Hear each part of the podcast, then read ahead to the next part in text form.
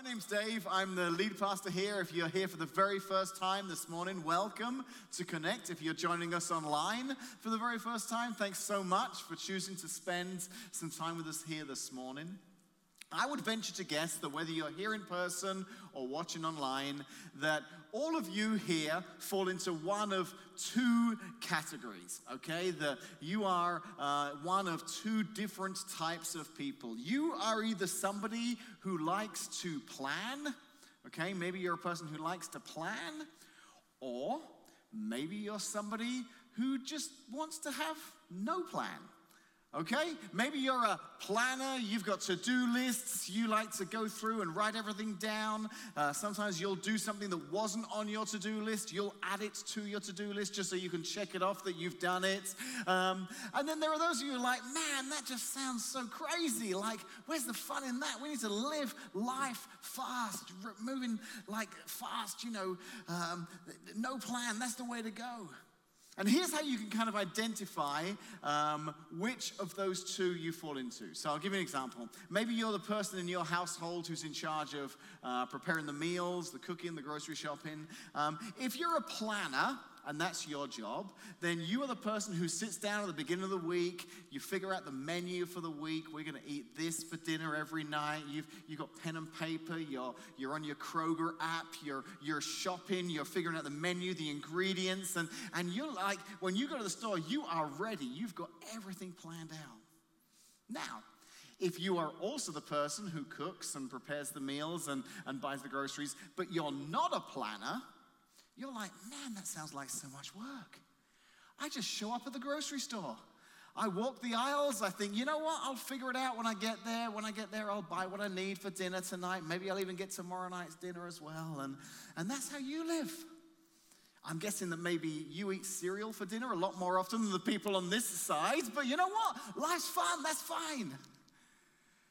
And you know, I've, I've come to realize in my own life, if I'm being transparent here, that, that actually it's not whether you're one or the other. Sometimes in different areas of our life, we're one or the other. When it comes to home improvement, uh, if I have to hang some blinds or fix a leaky toilet, unfortunately, I'm, I'm this guy. Okay? That's why I make seven or eight trips to Menards for one project because I'll buy what I think I need. I'll get back. It was too long, too short. I'll go back. I'll buy the other one. And then I, I really should hire some professionals to help me with these kind of projects. But when it comes to vacations, oh, I'm a planner. If we're going somewhere new and I've never been there before, I spend weeks beforehand. I'm on TripAdvisor, I'm on Google, I'm finding out what there is to do when we get there, what there is to see, because we cannot waste a single moment while we're there. You can imagine how excited Casey is when we're on the plane and I open my laptop to show her the itinerary that I've prepared for our vacation. She's so thrilled by that. You see, Casey's one of those old fashioned people that tends to think that when you go on vacation, you shouldn't have to set an alarm in the morning. so silly. How are you going to get everything done if you don't set an alarm? I mean, come on, there's, there's stuff to see and do here. But here's the crazy thing, and we're in this series called In God We Trust. Whether you're a planner or not a planner, why is it that so many of us, in one of the biggest area of our lives, our finances, we fail to plan? We don't have a plan. We just kind of hope things will work out. And you might think, well, well, that's not such a bad thing, right? But we discovered just a, a few weeks ago, didn't we, that one of the leading causes of stress in families today is around the area of finances. And I would venture to guess that one of the reasons is because many families, many couples, many individuals even are, are, are feeling that stress because there's no plan because I have no plan. So, in this series, as followers of Jesus, we're trying to look at this through the perspective of our relationship with God. Saying, God, what would it look like if, if not just um, some areas, but every area of our life we were able to say, In God we trust, especially our possessions and our finances? What would it look like, God, if, if we made sure that the top button was right and every other button falls into place afterwards? See, I think that God wants to free us up from, from anxiety, financial anxiety. It's time to stop flying by the seat of our pants and to make a plan. We're going to talk about that this morning. Because I want to tell you today that maybe you've heard this, this saying before, this adage, and it's so true. If you don't tell your money where to go, you're always going to wonder where it went. You like that? If you don't tell your money where to go, you're always going to end up wondering where, where did it go? Where, where is it? Now, some of you might be here this morning, maybe you're here for the very first time, and you're thinking, well, why are we talking about something like this in church this morning? Shouldn't we talk about prayer or Jesus? And that's a great question, and yes, we should, but um, it's amazing to find that actually Jesus himself, when you read through Matthew, Mark, Luke, and John, that tell us about the life of Jesus, this is a subject that Jesus talked about a lot. Because this isn't something that we just wrestle with here in, in 2021 in America. This is something that 2,000 years ago, the followers of Jesus were also wrestling with, with possessions and money and, and the impact it can have on our lives. So, two weeks ago, we kind of set the foundation for this idea by, by learning that everything good comes from God. Everything good comes from God. If you're a follower of Jesus this morning, one of the um, primary things you should be aware of is that in my life, everything good comes from God. We were just singing that about seeing the blessings in our life because we, we believe that, that all we have, all that He's given us, He's blessed us with. We also learned, Jesus said in Matthew 6 21, for where your treasure is, there your heart will be also. That very often, what we focus at most of our attention on, what drives us the most, what kind of consumes us the most, can be where our heart finds itself. So, for this reason, we're going to talk this morning about having a plan. Because the truth is, what we do with what we have, what we do with what we've been given, reveals who has our heart. What we do with what we've been given truly reveals who has our heart. So we need to have a plan. We need to have a plan when it comes to our, our finances. And not just any old plan, it's got to be a good plan, okay? If your current financial plan uh, involves scratch off lottery tickets, it may not be the best financial plan um, currently. If your uh, financial plan involves something like this meme that I came across online this week, uh, if you get a loan at a bank, you pay it for 30 years. If you rob a bank, you're out in 10 years. Follow me for more financial advice, okay? The logic works, but not a good plan, okay? Not a good financial plan. So, so what would what would be a good plan? Well, I think we're going to see this morning that the Bible lays out this really simple plan. Very simple in principle, but, but can still be um, hard for many of us to apply in our lives. And it's simply this there's, there's three parts to it 1, 2, and 3 is to live a life where we, we make a decision to give, save, live. Give, save, live. Give, save, live. That's the plan. And here's the thing I don't think I'm going to have a hard time persuading you this morning of the benefits of giving and saving as well as living. I would venture to guess that, that most of us in the room here this morning, most of us watching online, we have a heart that we would love to be able to give. We would love to be able to share. We would love to help people in need when our friends and family members are, family members are struggling to be able to, to do something to help. So I don't doubt that any of us have a desire to want to be able to give.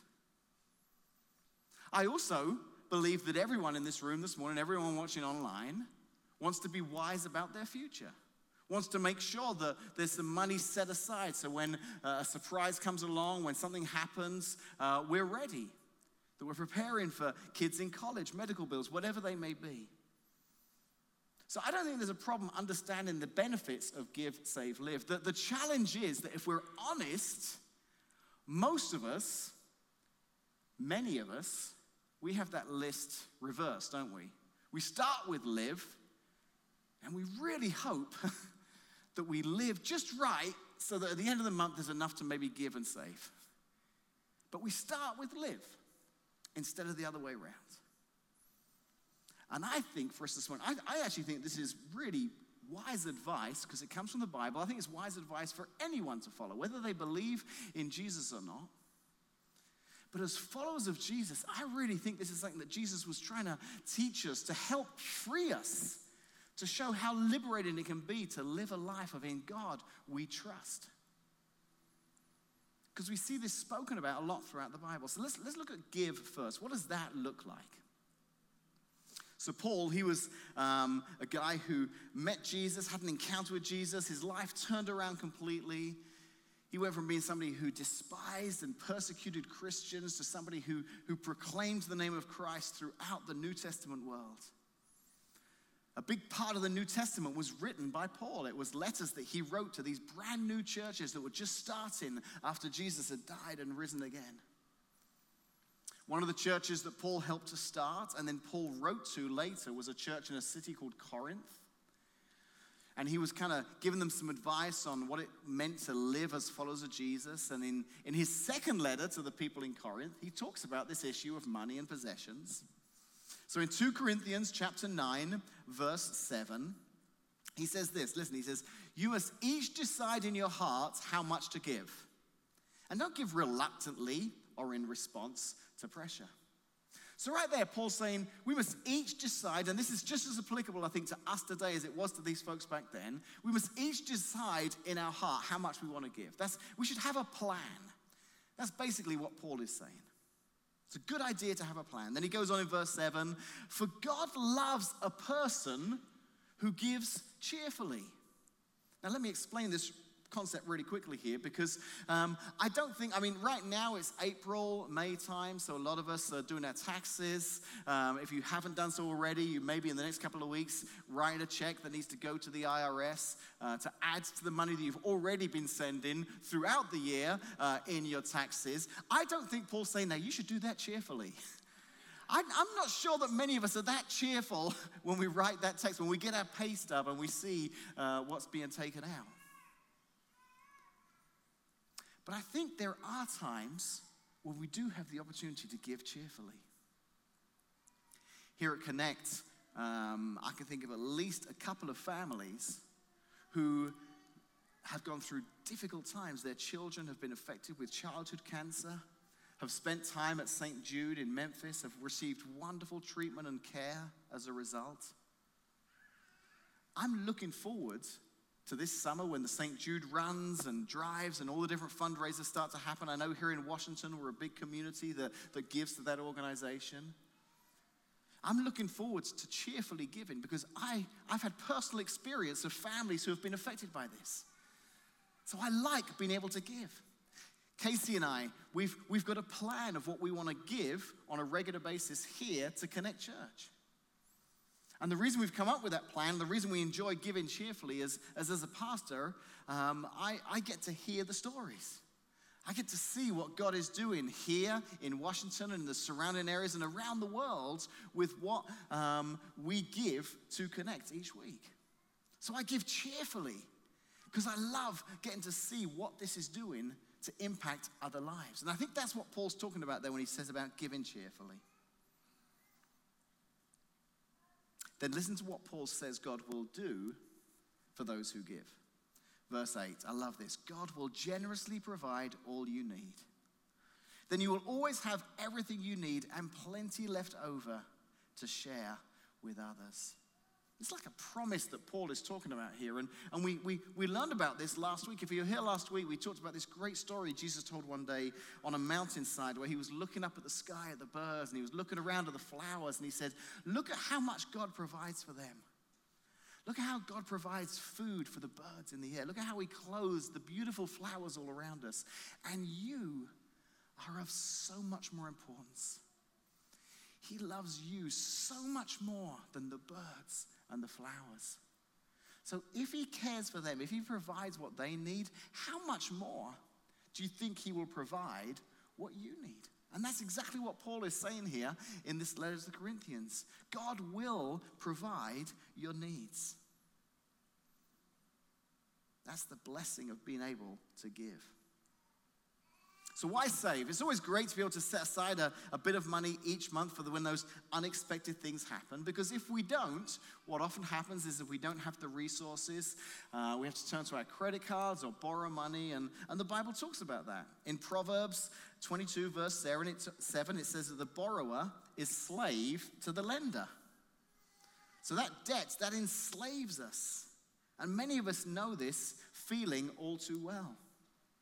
I want to tell you that one of the resources we provide here at Connect Church, we've got some amazing people who just really have a passion to help people with budgeting and finance. And many times we've had folks come to us here at Connect and say, hey, you know, I'm just really struggling. I'm kind of upside down here and I just can't seem to figure things out. And we've been able to connect those families, those couples, those individuals with these people, and they've helped turn things around. We've run classes, the uh, Dave Ramsey Financial Peace class, because we really want to help people who are struggling in these areas. So if you're looking, please, please contact us, email us, let us know, because we would love to help you get to a place where you're not finding that, that, that debt, that, that, that, that slavery that goes with debt. And then the last idea is live. So when we choose to have a plan of giving and saving, we can then live. Now, ideally, we should plan to live on whatever's left after we've given and saved. That's, that's the goal. Some people will have a plan. Some people, their plan is a ratio of something like 10, 10, 80. Okay, they, they've made that decision. I'm going to try and give 10, I'm going to try and save 10, and then I'm going to try and live on the 80. That, that's their plan. Other people have different variations of this plan. Theirs might be 5, 590, or it might be 1090 because they only save or only give. But, but the plan is that um, I'm going to set aside some in each category, which I think is a good idea. The challenge is when we don't have a ratio like that. The challenge is when we're living on 100% and there's no margin for error. And then that opportunity to give comes along, and we're not able to give. That financial challenge comes along, and we're not able to dip into savings because we're living on 100. What makes it even more challenging is that if we're honest with ourselves, there are some of us, our ratio isn't 10, 10, 80, it's not even 5, 5, 90. Our ratio, the problem we're finding, is that it's 0, 0, 110 we're actually living on 110%. So, uh, what we get in, plus an extra 10 that we're having to borrow or find from somewhere else, we're living beyond our means. Remember, if you don't tell your money where to go, you're always going to wonder where it went. Because planning is important. And here's why, as a follower of Jesus this morning, we're addressing this at Connect Church. Again, maybe it's your first time in here and you're thinking, why is this the subject? Well, I'll tell you why. Because two years and 51 weeks ago at Washington Middle School, we were wrapping up a series that was talking about finances back then. And the series was called Together for Washington. And the reason we were talking about finances was we were coming to the end of the series, and a big opportunity was placed before us as a church to be able to um, do something very bold in the area of giving. We were still meeting in a middle school. We knew that we wanted to get into this building. We couldn't, we were a newer church, so we couldn't afford, so we were asking people three years ago to join us in this commitment called Together for uh, Washington. Next Sunday will be the last Sunday of this campaign. At the time, we were hoping that 115 individuals, couples, and families would help us reach our goal of $700,000. That was a huge goal for such a, a young new church. But miraculously, two years and 51 weeks later, we find ourselves at a place where not 115, but 210 individuals, couples, families, many of you are in the room this morning or watching online have said, We want to be a part of this. You've given at some point to that Together for Washington campaign. Our goal was 700,000, and since then, we've had $920,000 donated. That's absolutely amazing. Because of your generosity, because some of you made a plan, almost a quarter of a million dollars over our goal. And people were able to do that because they understood first that everything good comes from God and that they made a plan. And thanks to your generosity, we're now in this new building. We have the technology to uh, allow you to join us online this morning. We couldn't have done this without you, but here's the thing it was never just about a building. It was never just about a building. All that giving over the last three years has freed us up from a huge amount of debt. Our mortgage payment now is so much lower than it would have been. And all that money we save, we get to do ministry with because it was always more than just a building. This is a wonderful resource that God has given us. We have roots now in the community, we are here to stay.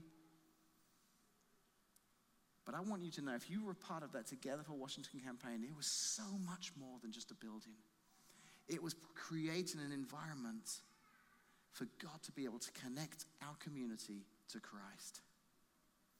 Since moving into Connect, just a, this building a couple of years ago, a year and a half ago, so many new families have found their way to this church, to a relationship with Jesus. Story after story of God's changing lives. And this morning, I want you to hear the story of one of those families, a family who uh, didn't start attending Connect until we were in this building. Check this out.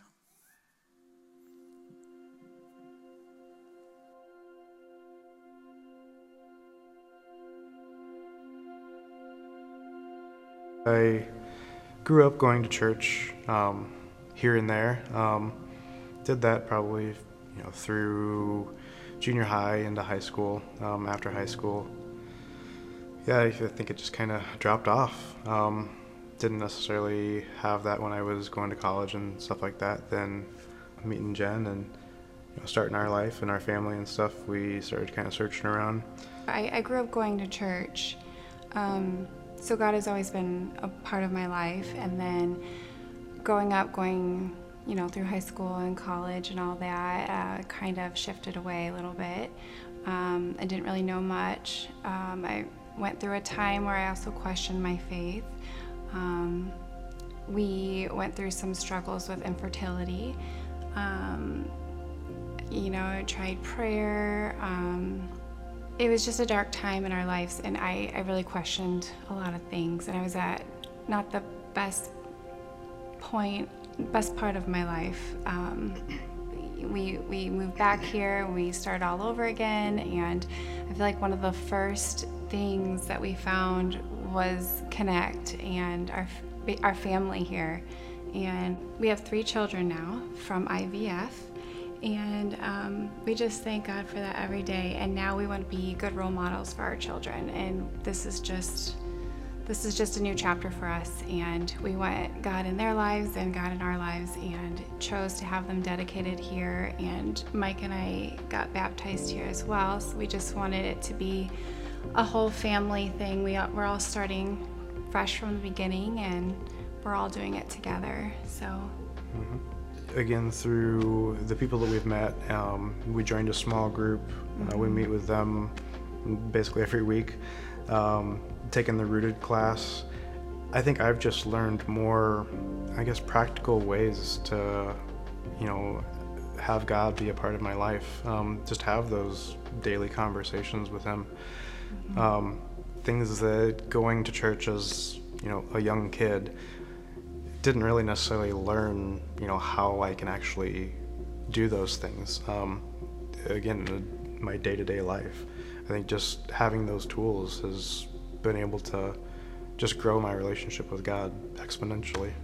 I think now looking back, um, yeah, we, we can kind of see how God was working in our life, um, you know, when we were starting our family. Um, I don't know if at the time we were necessarily aware. While we weren't actively seeking him out at that time, he was still there in our life, and he was, you know, you know, he had his plan and his path for us, and and we can see that now. God was working on us. He had a plan for us. He had a path for us, and I didn't see it at the time, and I see it now. And when you realize that, I get emotional and chills now just thinking about it. And you just realize that, I mean, God is so good and He's always working on you. And even when you don't know it and when your prayers are unanswered, He's working and He has a plan. And this is just a new chapter for us. And we want God in their lives and God in our lives. And it's just been amazing.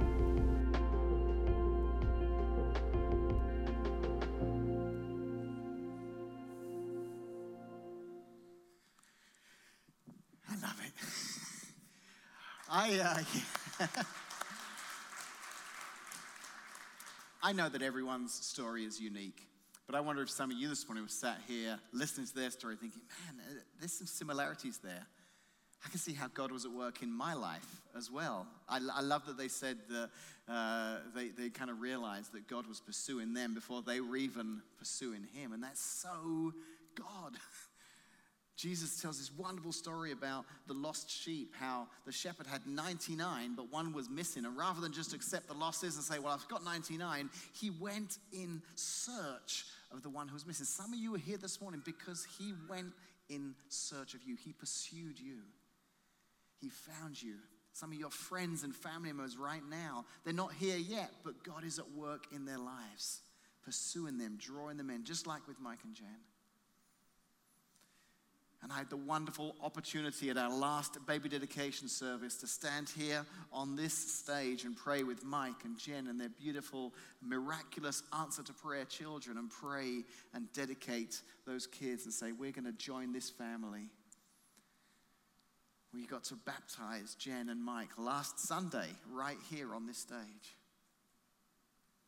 Now, their kids, every Sunday, will get to be in Connect Kids, will get to grow, learning that God loves them. He has a plan for their lives.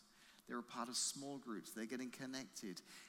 All because 210 individuals, couples, and families said, We want to help connect, move forward in its vision. This, this, this building, like I said, just a tool but this tool was a place that Mike and Jen, when they were feeling that pursuit of Jesus, looking for what the next step was, had a place to come.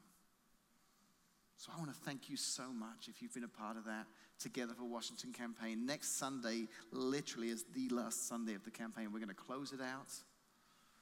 We're actually going to have one last offering next Sunday. So if you've never given, you can come next Sunday ready to give.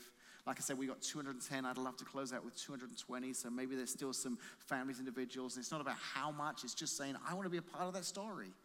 I want to be a part of that story that's told for years to come that we helped make this happen. So next Sunday is going to be a great Sunday. We're going to close out the campaign, have that final offering, and move into the next chapter that God has for us. But in the meantime, in the meantime, maybe this week, you and your spouse need to have a conversation. Maybe you need to talk to your mum or dad. Maybe you yourself need to sit down with a pen and paper and say, you know, it would be good for us to think about a plan. I, I want to get a plan. I want to experience that freedom of being in a place where we can give, where we can save. And God, help me, because I'm not sure that I can do this without your help.